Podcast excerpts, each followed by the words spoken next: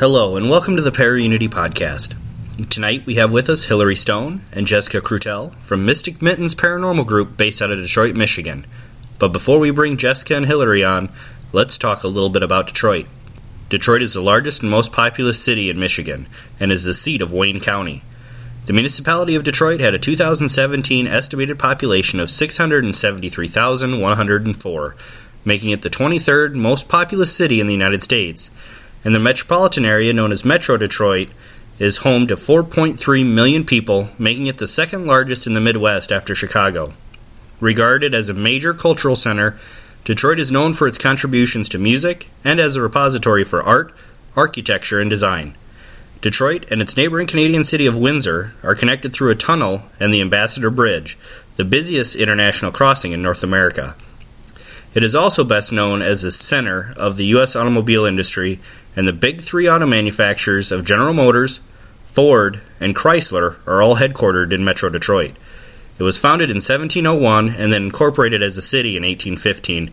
As the city expanded, a geometric street plan was developed by Augustus B. Woodward, featuring grand boulevards as seen in Paris, France. Detroit's darkest moments can still be felt in its structural bones that were established in seventeen oh one. With the high concentration of abandoned buildings in the Motor City, it is not surprising that many people encounter paranormal activity, and here are a few of those locations. The first is the Alhambra building, built in eighteen ninety-eight. It is said that a disgruntled employee poisoned over forty families with arsenic. Fortunately, there are only two fatalities that are known as a result of this horrid act. It has been reported the presence of the poisoner can still be felt. Word to the wise, though, don't eat or drink in or around this building. It has also been said that a strong disposition is required by those who choose to dine at our next location, the Cadeau Cafe. Why? Well, because there are regular reports of its patrons of all sorts of paranormal activity happening here, including items suddenly moving by themselves, terrifying apparitions sitting at the bar, and being touched by unseen hands. One of the most haunted places in Detroit is the Whitney, a well-known residence that has been transformed into a restaurant. The Whitney was originally built by a local lumber tycoon sometime in the late nineteenth century. Visitors regularly report seeing apparitions, strange, unexplained shadows in the restaurant, dishes clanging when no one is around, and place settings being rearranged. Reports of the hauntings here span over three decades, and there are claims of a non-human entity residing here. Detroit's Masonic Temple is certainly considered to be one of the most haunted buildings in the city as well. In fact, it is often described as being something of a playground for spirits. It was built in nineteen twelve and is packed full of hidden rooms and secret staircases. No matter what type of paranormal phenomenon you can think of, there's a very good chance that it's been experienced here. There have been lots of reports of paranormal activity in the building, including everything from doors slamming by themselves and visitors being touched by icy, unseen hands. Now, help me welcome to the ParaUnity Podcast Jessica Krutell and Hillary Stone for a first-hand look at some great haunted locations and some insight into the science of paranormal investigations used in Detroit, Michigan. Hillary, Jessica, how are you ladies doing tonight? We're doing great. How about you? I'm doing good. I'm really glad you were able to be on the show. Us too. We're excited to be here. This will be fun. It will be. So I'm going to start with you, Jessica, because I have something a little special for Hillary here in a couple minutes. Um, Jessica, what got you started or interested in the paranormal? Um, I've always been interested in it ever since I was a child. I grew up watching, you know, ghost hunters on, on sci-fi, and, um, and it's always fascinated me. And my grandmother was a firm believer in all things spooky, um, from everything from aliens and U F Os to ghosts. So, um, and she was my uh, she was my my inspiration in life. So. It was one of those things where if, if grandma says it's true, it's true. So, and, um, and I've had just personal experiences that I wasn't even looking for paranormal, and I'm seeing things and experiencing things. So I know in my heart that it's true, and I like being able to capture that and try to hopefully change others' minds on it. And I think it's also important to try to make it, and we're getting there, we're getting there, but to try to make it more normal and less paranormal. Um, a lot of people are still kind of uncomfortable with the idea or talking about it openly and publicly, and I think that's a barrier that I personally want to try to break, and I think um, Mystic Mittens Paranormal Group is a good outlet and opportunity for us to do that. Absolutely. Well, Hillary, uh, like I said, I had something special for you. I wanted to kind of separate you out a little bit because I know you're a medium. And I haven't had a medium on the show yet, and I've always wanted to kind of pick the brain of one, I guess you could say. So awesome. I'm ready. Shoot. Uh, all right. So first off, let's find out what got you interested in the paranormal, and then we'll go from there, and we'll talk about how you realized that you're you had the powers of being a medium. Sure. So, I mean, paranormal to a certain extent, I guess, uh, has been, my life is paranormal, I suppose, in that it's, I, these things have been um, spirits and kind of the idea that, um, you know, it's normal to have relationships or communicate with our loved ones who have passed on. Um, it was kind of normalized to a certain degree when I was young. I was one of those kids who liked to spend a lot of time outside making potions out of leaves and sticks and stuff in the woods. So I was very like, you know, hippy-dippy nature kid right from the get-go. And, and um, you know, I don't remember being super outwardly conscious of like, oh, these things are happening, but I was very open about speaking about them, and that made me super weird in school. But I made friends really easily, so that it was okay. But so when I became a teenager, things really changed for me. And I think there's, you know, a certain degree of like, you know, hormonal, you know, element to it potentially. But the relationship that I had with like the, you know, spirit world really seemed to shift. I had a very hard time sleeping when I was a kid, which is very common with um, a lot of people who um, see things like I do or experience things like I do. Um, and it was very menacing at first. Um, not so bad as like, you know, anything demonic or anything like that, but I didn't know what was happening. And, and even though this was a normal idea to a certain degree in my family, um, I didn't really have anyone to talk about it, because there was like other kids in the family who were better, like, or exhibiting more signs of like spiritual abilities or whatever. So it took me a little while, but it, it, it's, it's been part of my life, um, since I was a teenager. And a couple years ago, I got really into spirit boxes and consciously knew I wanted to meet somebody and work on starting a group with them. And Jessica and I got together, and um, I kind of stopped doing all of these experiments by myself and, you know, doing these communication experiments. And um, I'd been doing readings, too, for a while, too, for people. And we started kind of providing a service together and combining the way she sees things and the way that I see things, and, and kind of working together. Okay, so you were saying that around being a teenager is kind of when you started really kind of noticing this. Are yeah. you the only one in your family that has this ability, or? Nope. So I have an aunt um, who um, I haven't talked to in a while, but she uh, was reading tarot cards professionally for a while, and we all knew that she saw spirits. Like, that was a normal idea in my family since I was a child. And um, one of the first spirits that I had any, like, consistent communication with when I was a teenager, so right around that time I'm talking about, she was the one to point him out initially, and we had had like an antique, it was, oh god, it was some kind of like fountain pen case or something, something that belonged on someone's desk, and she didn't know we had this. It was stored in, in my father's office, and she said, "Do you guys know you have a ghost in your house?" And we were like, um, okay. And I knew that because I had been smelling his pipe tobacco for, you know, weeks and weeks and weeks, and didn't know why or where it was coming from. But she walked into the closet in the office, pulled out this box, and there was a false bottom in it, which none of us knew. And it had these, this, you know, important documents of this man. And his name was George. And it was like this connection of, oh, that's this guy. So the family like adopted this ghost, right? So we called the room that he was in George's room, and everyone talked to, you know, about him like he was a roommate. And, but she was the one who kind of brought that to our attention. But I think, you know, my grandmother, my mother's mother doesn't really talk about having any abilities. What she, she does, she wonders where it comes from for all of us. But I know her mother, um, I have a talking board that was her. So she was interested in like palm reading and things like that too. So I think it goes back a bit. Okay. So you, you said you go out, you met Jessica, you found your way of making your services to help everybody. How long have you guys been investigating? I mean, either individually or as a team? So as a team, we're, this is our second active year. Yep. So our first year, one year anniversary was back in February. Mm-hmm. And Jessica has been on, well, let's speak for each other yeah. for a moment here. Jessica has been on a lot of like, she went on special vacations. So she's done a lot of like peripheral investigations and visited a ton of haunted locations. She's seen Robert the Doll in person, and like, so I think you're, I would count some of that in too with your investigation. Yeah, I was, um, I started doing investigations with my friends while I was still in high school, while I was like sophomore, junior year of high school. So, um, so it's been just over a decade for me, but actively pursuing it and making it happen on a regular basis definitely has definitely picked up, um, since Hillary and I have started this, uh, just over a year ago. So, and I've been, you know, it's, it's hard to tell when it all started, yeah. but very, I started taking what we, or what I was doing very seriously as far as like I T C goes, probably about three-ish years ago.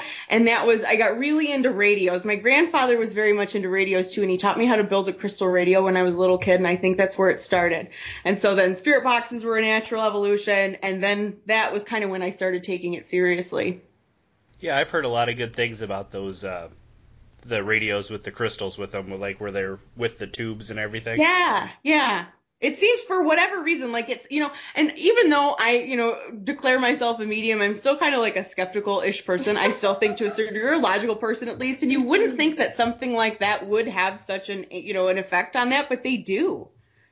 That is the most interesting thing I think I've ever heard. A medium that says, no, nah, I don't necessarily think so. All the time too, like uh, you know, I get we we get people who are, you know, newer, they want to come along with us, and we have a blast with them. So we have kind of like fun investigations that we do too, and they're of course, you know, op- very optimistic and overeager. And I find myself, I'm like, eh, guys, that's the air. Eh, guys, are yeah, you sure there's not absolutely. Whatever? So like sometimes I'm the most like, hold on, wait a minute, person in the group too. So I, I defy the expectations a lot. Okay, well, like I said, you guys are based out of Detroit. You're actually in the metro area, correct? Correct. So tell me a little bit about the area, I mean, paranormal-wise. What, what's some good stuff we got going on up there? So um, our land is really quite old, and um, and it's exciting. One thing that is very helpful for us being in Michigan is the climate allows for documents, very old paper documents, to still exist. So we're able to pull up maps from the eighteen hundreds, and um, we still have access to all of these files, which is really helpful. But um, there seems to be a lot of couple um, couple of really hot spots, if you would, um, in just our surrounding neighborhoods, um, which is really fascinating. But when you trace those documents back, you can see that that whole plot of land belonged to this family back in this this day and age, and they were farmers. And um, so it's really interesting in that sense. And then obviously we have a lot of really old and historic buildings too. And um, and there, I feel like Detroit is a very passionate city, um, and that lingers around in the after uh, afterlife as well. Yeah. So um, so it's pretty interesting, but there's just so much here, and it could just it, can just go on, and I have books and books about different haunted locations in Michigan, and uh, we're just really lucky and blessed to live in the state that we do. We have a lot to heal from here too, though, to speak to the shadow element of yeah. all this too, and I think that really plays in. We have, you know, even going back to like the inception of the state, it's like gray zone as far as a lot of morality of certain things that happened here, and, and regardless of what the opinions are today of those things, there's a lot of like residual energy from a lot of things. And even, I mean, up to the present, we still have a lot going on in our state. And so I think that all plays into the manifestation of so many of these Um, you know, reported haunted locations. And like we talk about like Eloise, like Eloise has such, I don't know if you're familiar, Eloise Asylum is um kind of one of the hot That's like the trending mm-hmm. Detroit haunted location right now. And it was a, it had several different um, life spans, I suppose. It was a tuberculosis unit at one point. Um, it was a poorhouse at one point too. Then it was kind of like a general, um, like an uh, kind of a dumping ground for the undesirables. The interesting thing I learned the other day was that the first lobotomies like ever were performed in the tunnels of the bottom of Eloise. And so, I mean, things like that going on, you know, and there's like these unmarked graves, these giant masks yeah. that they just found. So there's, it's kind of the right climate, the right environment, the right level of messed up yeah. stuff, and we don't tear anything down. So Michigan's the perfect place. Well, yeah, and I mean, with it being Detroit, you know, every, passionate, you know, if you've ever met a Red Wings fan, obviously you know how passionate right? they are. But then you can, like you said too, emotionally wise, you know, you think about, it's in the news all the time about how all the big plants and stuff that were in Detroit, like the car dealership or the car manufacturers and stuff like mm-hmm. that that have shut down, that all these people have lost their jobs. Mm-hmm. So absolutely, there's going to be a lot of pent-up, charged emotion that's going to be in that town too. Right. I think unconsciously too, that's probably why Jessica and I connect so intensely with the Victorian era, because if you look at the boom of Victorian spiritualism, which I'm very amused by, and Jessica, we both are, um, that all was so prevalent, and kind of the cult of that, you know, happened at the right time because of the Industrial Revolution. Working conditions were awful.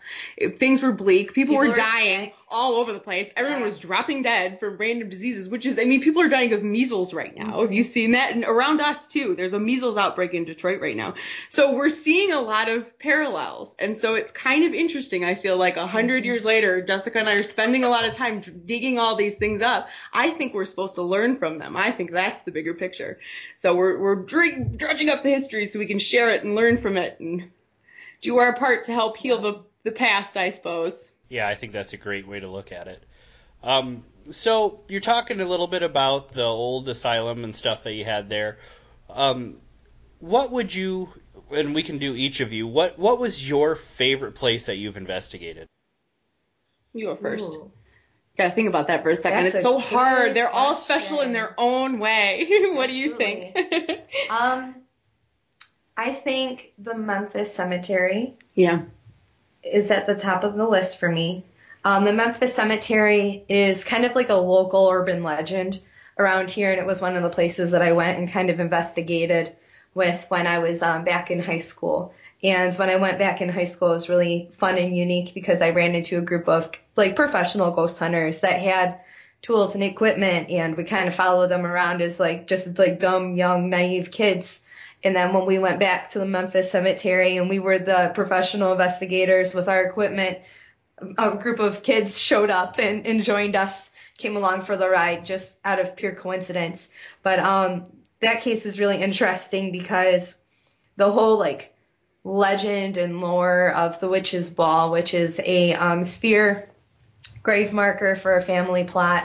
And um, they have all these rumors where the ball, ball will move, or if you look really closely to it and you put your hand on it, you'll see the reflections of souls lost in the cemetery wandering around. Well, basically it's it's a granite ball, and granite's a natural material, and when the temperature changes, it will expand and contract a little bit, causing it to shift. And but it's not so ghost. It's not it's not ghost. And there's like, you know, like it's granite, so your eyes will matrix and you'll start to see faces. And at the same time, it's polished, so it is incredibly reflective, and it's like this giant sphere mirror, and you can see the whole cemetery reflected into the Witch's Ball. But what was really interesting about it, though, is there was like another um, less popular like legend that there was this other area, and there was this spirit named Brian. And when we went over there, we were just kind of like, well, the Witch's Ball is just, we like to call it just bunk. Yeah, we didn't instead say, yeah. of debunked. We just say bunked. Um, so it was just bunk. And um, we go over to um, Brian's grave, and that's where we caught a really phenomenal E V P. And at the time, Hillary turns around and she's like, did you just say something to me? Like she, somebody like said her name or something. And she thought someone said her name, and none of us did. But um, in the recording, you hear a voice say, it's her, at the same time that Hillary reacts to hearing somebody talk about her. So um, it was really interesting. That was really fascinating, because we went into it expecting like nothing is going to happen. This is just going to be like a boring night, but it'll be fun to get some girls out there. And, um, you know, like, let's just go investigate it. And then we end up catching a really phenomenal E V P, E V P piece um, that is just absolutely fascinating. So, sure. It's happened to us a couple times now, and to kind of segue into like what my favorite one is too, we go to these like like legend tipping, I guess we'd call it, right? So we go and we're like, all right, well, let's just check out this local legend and expect nothing to happen. Like we go and we expect to like find lights. Like, so my, you know, just because maybe it's because it's most fresh in my mind. My favorite one so far, there's this, it's called the Denton Road Blue Lady, or the Denton Demon. And so It's, there's this bridge that used to be a historical bridge. This is out in Canton, where we'll be doing a library presentation to total plug there um, in October. But so there's this bridge that used to be one of those, like in Beetlejuice, you know, that bridge they crashed their car into, same deal. But they tore it down, and apparently there was this domestic violence situation. We don't know if this is true yet, so just disclaimer here, not one hundred percent sure. We're going to try and back it up, but more to come. So there's this domestic violence situation where a woman with a baby was supposedly killed like in the late late eighteen hundreds by her husband under this bridge because he was chasing her and he found her because the lantern she was holding, a light from that, gave her away. So the legend is you can go at night and you can see a light, or you hear a baby crying, or you see this apparition of this woman who is this woman killed under this bridge. So again, we went out there just assuming it's a goofy thing. They bring like, for, you know, fraternity initiation people are out there, and there's like kids who will hide and hide lantern lights and things like that. So we expected to go and find nothing. And then it, still not a hundred percent what happened, but we have this another very strange E V P where it sounds like somebody's like speaking in slowed speech, and it says, what are they trying to see over there? And like, there was no one around. There were cars passing on the bridge, which muddies it up a bit. But we were all there, and we know that no one was speaking. There was no one around. It was freezing cold. No one had their window open. And, like, so that was kind of cool. But I had so much fun under that bridge. Like, I know everyone was scared, and the other – like, I think it's funny when people – so I'm just wired backwards. It's a problem. But when other people are scared, I think it's funny. It is funny. But I don't make fun of them, whatever. So we had – there was um, a friend we brought with us was standing on the bridge, and all of us had gone underneath. There's a pedestrian bridge, I'm sorry, next to the site of where the old bridge was, and a concrete replacement has been put up with a road on top of it. So all of us were under the bridge, and our friend was on top of the pedestrian bridge, and she said she heard, like, footsteps running on the bridge and said, guys, did, did you, was that you guys or whatever? And we were like, no. And then what happened next was something started to, like, harass her, sort of. And this was the first time we'd ever been any place where I felt like something didn't want us there, and that's why it's my favorite, just because that's never happened to us before. So we'll have a video about this coming out soon. We're working on it. We have a few things to try and back up and validate before we get too excited, but that'll be our next big investigation video on our YouTube channel. That'll be interesting. I'll look, I'll look forward to, you'll have to let me know when it comes out, because I want to watch Absolutely. that. Yes. So I know we'll go a little bit off task here, a little bit, Jessica. Um, you guys are telling me that you like to go down rabbit holes, so I'm going to open up the door for you here. Um, you went down to Florida and you saw the doll. Yes. Tell me about it.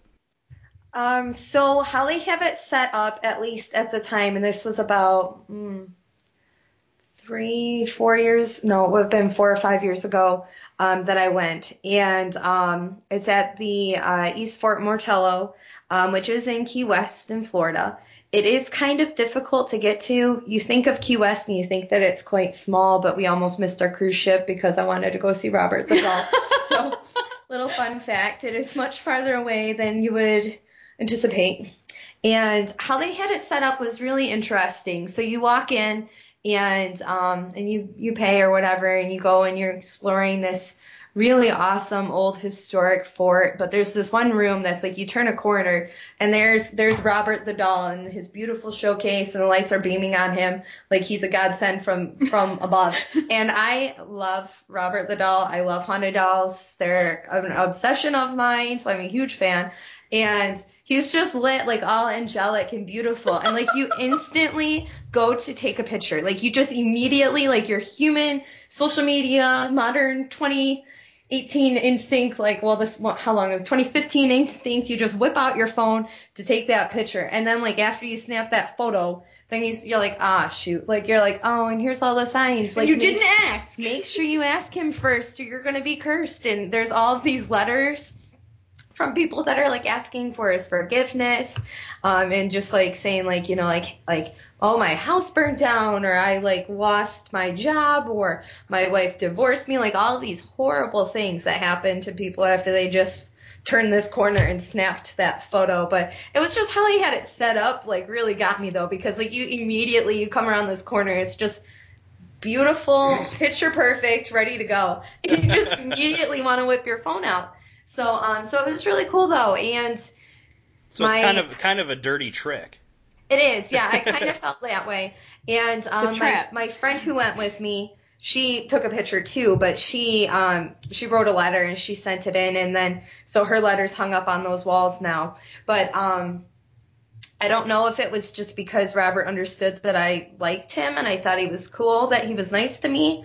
Knock on wood. Uh, but uh, I haven't needed to write a letter or you apology. Didn't ask permission? I didn't. I snapped, I took a picture the second I saw him. I didn't know this. Yeah. This is like breaking news. Breaking news. That's like I did not ask permission. But like they have they have little tiny mini Robert the Doll replicas that they sell for like thirty dollars, and like they hook, line, and sinkered me right on into that. And it comes with a little rocking chair and his little scary, like his little scary lion is scarier than Robert. That little thing is that that's what gets me. Yeah, it's, it's, it's creepy. Like, yeah. Yeah, it's a little creepy thing. He comes with that, so like. I, I have my Robert the doll doll, and I bought like a postcard that said Robert did it, and so I'm not sure if he just like knew that him and I were like totally connected, and like I get him and I understand him on that level, and that's why he's nice to me. I don't know, but I didn't ask for his permission, so now it's gonna turn around and bite me in the butt and gonna like lose my job tomorrow or get into a car accident or something. But all right, well, just just so we put what? it out there, it's not my fault. All right. See, I, we're not wired right. See, this there's something off about us. All right. Well, steering us back out of our rabbit hole and back onto back onto task a little bit, sure. Talking more about your guys' investigations that you do. What's would you say is your favorite piece of equipment that you use? Hmm. I am gonna say I really like. We have a very like high definition Sony voice recorder, and there's two reasons why it's my favorite. Number one, it's super accessible. You can walk in at any Best Buy and get it right now, and you get crystal clear audio. It's got different settings on it too, so you can have like the round room kind of whatever capturing, or like single, like more directional, whatever.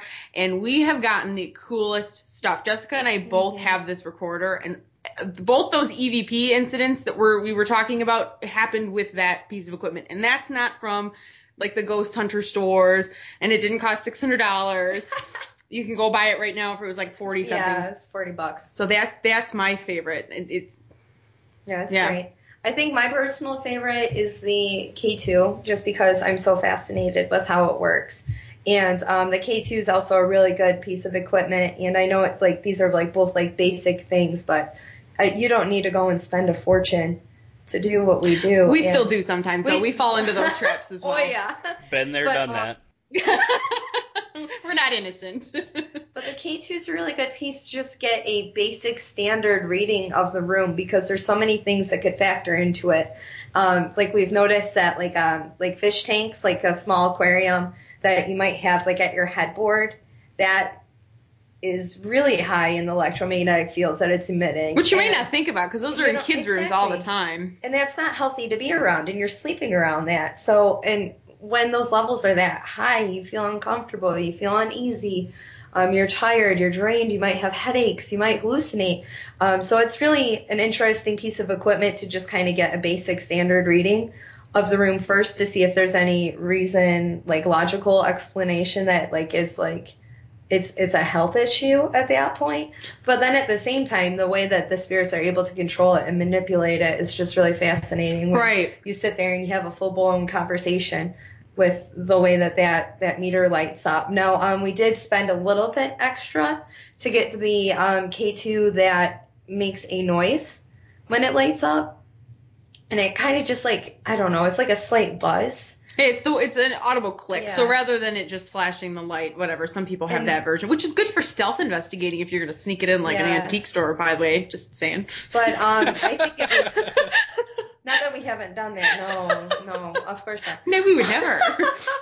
But I think it was worth the extra investment, because with the regular K two that doesn't make the clicking, you have to sit there and put your full blown, all of your eyes, and you have to concentrate on just that, that piece of equipment. You can't take your eyes off of it. But with ours, you can kind of like look away for a second, and like you'll you'll notice if it's doing something. So it will at least like bring your attention back to it. So um, and it wasn't that much extra, but me personally, I think it was worth the extra money to get the one that makes this like clicking noise when when it's active. Sure. Now, Hillary, you mentioned a while ago now, earlier on, that um, you were saying that you had one of your family members' old spirit boards. Yes, yes. So I do not have the the planchette, and it's in pretty rough shape because here's the funny bit about it. It's been for the, I think, I don't even know how many times it's been legitimately used as a talking board because it's been used as a table for the majority of its lifetime. So we, I rescued it from when we cleaned out my grandmother's house. It was being used as a sewing table, and I think my, both my mom and my aunt said it had been there for, I don't know, longer than probably I've been alive. So it, it came home to my house, and I had all, I'm like, oh, I'm going to clean it up and display it and whatever. And then it ended up being like a, a side table in my living room for the last year. So we, it, it's just comfortable. That's my joke. It's comfortable being like that. It's comfortable as a table. And so we just try, like, when we're moving cups around to be very conscious, you know, you wouldn't want to like, but I just took it off now. We just redid my living room, and I'm going to clean it up, and now it'll be a display piece. that that would be exactly my luck. I'd be sitting there trying to have a cup of coffee in the morning, and I'd be communicating with something. In my house, everything's possible, so you never know. Okay. Well, do either of you have any tips or tricks that kind of work good for you that you'd want to share with anybody else that's listening that does investigations that, you know, really kind of helps get a good response or a good reaction? Yeah, for sure. I think, you know, for, and I think we would both agree on this, I think that a huge reason why we're so successful is when we're sitting down to attempt communication, we speak to whatever would be sitting with us like a tangible person. So it's just like we're sitting down with anybody we'd be interviewing or speaking to. We treat them with respect. We're kind. We don't, you know, and, and we, we joke around a lot too. So I think the second bit of that is like, to have fun with it and be open and kind of jokey and friendly, because we get so much more back, I guess, with setting out the honey. You catch more flies with honey. It's kind of literal in this sense. And I think it's important to have a, a good mindset, too, when you're walking into a place. Um, you have to be really centered and comfortable as yourself, and being comfortable and open as to what you're about to put yourself through.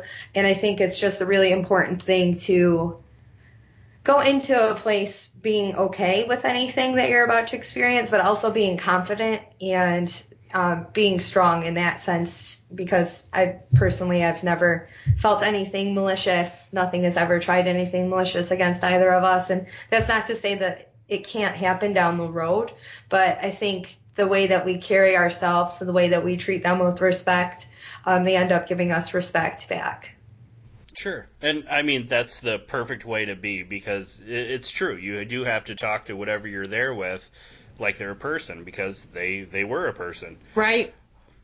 Um, There's just a body anymore. That's the only difference, I guess. Most of the time. I don't know. Yeah. How we look at it, at least. Exactly. Okay. Well, you guys are on Facebook. You're on Instagram. You have your website. And then you also have a YouTube channel, correct? Yeah. Correct. Yes. Okay, and then what what's some of the stuff that they should look for on your YouTube channel? I mean, what do you usually put on there? So we, we it's been kind of an eclectic mix lately, to be totally honest. So we um we have a couple like um longer investigation, so kind of like our Haunted Michigan series, I would kind of equate it to. So we have um the Memphis Cemetery investigations on there. It's a full video. That was one of the first things we ever did. Then we've got we did this whole residential investigation in Harrison Township. That's a playlist you can access, and there's like three and a half videos in that. Those are pretty cool. Then we also have two. You can access all of our little like our E V P clips and the um, different like visual anomalies. So we've been kind of starting to upload those and, and um, have those available for people to kind of go through all at once. So then we also have a few other little different random videos. There's a couple how-to type things. And then um, some spirit box sessions. I've been doing a lot of um, kind of portal-ish device that I've created type sessions. So um, different experiments with that. So we do kind of, we, we like to try this thing where we do a subtitled version and an unsubtitled version. I always like to kind of add the disclaimer that whatever I subtitle is just what I'm hearing. I'm not claiming that this is true. This is my opinion, but I also offer an unsubtitled version too. So people who like to listen to it without any, you know, um, leading subtitles or captions or opinions or anything like that can kind of check it out too. So if you like doing that, definitely check out our channel. There's a lot of fun to be had over there. All right, I you you hit a keyword, and I have to bring you back onto it. Yeah.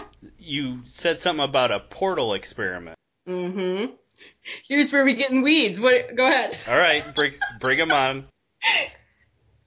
So I um this is this is funny. It's I you know you know we all as investigators know this is a highly controversial device, right? Oh, absolutely. And so.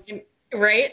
So I think it's been about, it's almost been two years because it was right before Jessica and I got together that I decided what I wanted to do was at first very quietly put together my own version and go through everything everyone else was using and see how it worked, where the sources are from, how it's made, what I can do with it, and then form an opinion based on that. I, you know, we, we like to come from a place of like, even false positives we learn from. So I don't want to be afraid of making mistakes because we might like miss out on something, but it's very important at the same time to be super critical. And, you know, th- we're, we're kind of going for like the peer review kind of thing. So back to the, the portal, right? So I use that. It's, it's, so many people have different configurations of what's essentially the same device or at least operating on the same principles. So I like to give credit, I suppose, where credit is due to maybe that device that was kind of bringing this concept or these techniques to the forefront of our attention, right? But I have kept ours naked, as I like to call it. People think that's really funny. So like I didn't paint it. I didn't add any, you know, any human, whatever, touch points or anything like that to it. And it's been an evolving thing. I've tested different audio sources, and I, I pretty much every video I've used, I don't know, a couple different audio sources. And what I've started doing too is flipping through in, in like a single session, several audio sources to see if we're getting, you know, the same like words mm-hmm. or confirming the same details or if we're having the same conversation. And, you know, while I think there's, there's a definite learning curve of disappointment, I'm not going to make any sweeping statements, but it, it looks like it works one way and it works another, but there's still a lot of valuable stuff to be had or stuff to experiment with. And it does work sometimes. I think it's just because spirits find a way with everything. Even things that I've used, I thought were going to be totally goofy, end up like working once or twice. And I'm like, okay, jury's out. Maybe it's not reliable. We aren't going to be like, this is hard scientific proof that ghosts exist, which isn't really our jam anyway. But there's some room. Oh God, how do I say this? There's room for tampering in anything because it's so D I Y. But that being said, that doesn't mean that everyone is tampering with their stuff. If that makes sense. Yeah, that makes sense. I was, it was really interesting. I like the way you answered it. So getting back out of the weeds again. Yes. So, I mean, we don't need to have everybody posting about, you know, Jessica and Hillary's, you know, naked portal machine. Yeah. So, um, You you were telling me a little bit before we got started about coming up here in October. I know it's a little ways off, but in October you're you're working with the libraries to do a Haunted Michigan presentation. Yeah, so we are going to be presenting at the Canton Public Library, which is um a little southwest of uh, where we're located in Metro Detroit, but I think it's still technically Metro Detroit. And we have some great relationships over there and with our local libraries too. So what we're doing is we're going to be kind of presenting our experiences. Um, we'll be sharing different E V Ps and stories from investigations that we've done around Michigan. And what we're doing right now in preparation for that, we've been um. going out to Canton and exploring some of their urban legends and supposedly haunted places and kind of like bunking and confirming what mm-hmm. we can and, you know, coming up with some, some cool experiences to share with, um, with them at the library there. So they usually get a good turnout. So I'm excited about that. And from there, we're kind of hoping to um, launch that outward and um, collaborate with some more libraries. We've been building some great relationships with the Saint Clair Shore Public Library or Saint Clair Shores Public Library, excuse me. They have a tremendous local history section. So maybe we can help them boost that. Yeah. But so that's what's coming up for us in October as far as public events. Yeah. That's, it sounds really cool. I mean, I, I, I wish there was something a little bit more local for me to be able to, you know, get involved with something like that. Um, I'll definitely make sure to get posts or links put up for your guys' Facebook, Instagram, website, YouTube. And then um, let me know when you guys get your stuff posted about that. I'll make sure to share it on my stuff as well. Absolutely. So, all right. Well, as we're kind of wrapping up here, is there anything else you kind of want to throw out there or, you know, give a little shout out to? Well, I would like to say again, too, since we're speaking to fellow investigators here, and this is like our tribe, we're We're communicating with you too. I, you know, we've been having conversations with other investigators. It's been so much fun too about, you know, like celebrating the moments where we can debunk our own evidence too. So back to that, like false positives or false flags. Even when we get too excited, it's okay. There's fun and like, you know, reward in admitting that you made a mistake too and sharing that, you know, in kind of like the peer community. So like, just, I just, come on, man. Let's not be afraid to make mistakes. That's all I want to yeah. say. There's learning for all of us. It's, you know, we have, we have such tremendous, it's such a time to be alive, such an opportunity with social media here as far as, you know, the, the way we're able to collaborate and share information. And we, you know, these answers we're all looking for, you know, we're so much closer if we're all using our minds together, you know, to try and accomplish the same goal. So absolutely, I love the ParaUnity, man. Yeah. And we were, um, we were actually talking, I believe this was before we even got on the call with you earlier today, about how it's nice to see other paranormal groups that are nice and supporting and encouraging yeah. and friendly. But and it's just kind of like a Debbie Downer when some groups are just like really like rude. It doesn't happen often, but they still exist. But like, we're all after the same thing. We all have the same goals. We all have the same mindsets. Like, we should be all connected, and we sh- and we should be united, really. Yeah. And we're going to be stronger in numbers. And it kind of brings us back to like, we want this to be a normalized thing. We want to make this a comfortable topic to talk about.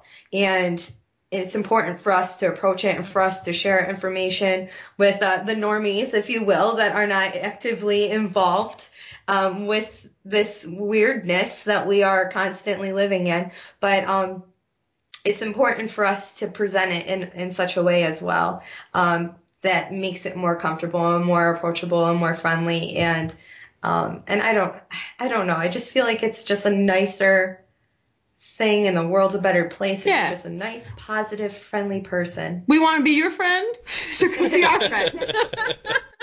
That's the token. Yeah, nothing, nothing's more frustrating than when you're out there trying to work with different teams, and then you come across the ones that it's like all they want to do is be famous or, you know, have their five minutes on T V rather than actually work together to try and, you know, get some answers. Yeah. Mm-hmm. So we're all, all for one, one for all, guys. Yeah. Well, Jessica, Hillary, I it's been an absolute blast having you on the show. So we did pretty good st- staying on t- staying on task, a lot better than I kind of thought we were going to for a little bit there. Oh, well, um, that's good. I thought. So once again, I appreciate you being on the show, and we'll talk to you soon. Thank, Thank you so you. much. Yep. Good night. Good night. Thanks again to Hillary Stone and Jessica Krutell from Mystic Mittens Paranormal Group for being our guest today, and thanks to all of you for tuning in. Please take a minute to give us a review on iTunes or whatever directory you listen to us on. It means a lot to us, and we want to hear your feedback to help make our show a little bit better. My name is Brandon, and you've been listening to the best place to bring our paranormal teams a little closer together, the ParaUnity Podcast.